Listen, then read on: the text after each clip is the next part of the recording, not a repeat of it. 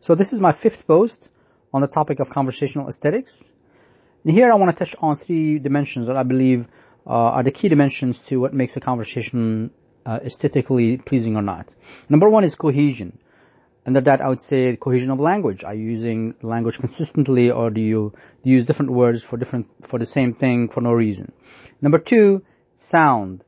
Uh, is the quality of the sound, the quality of the audio, good or not? And then volume, in the sense that you don't want the uh, the assistant to have variable volume throughout the uh, the experience. Number two is liveliness. Under that, output variability. Are you using the same phrases over and over again, or do you vary them? Number two is vocabulary. Are you using the right word, the exact right word for the right thing?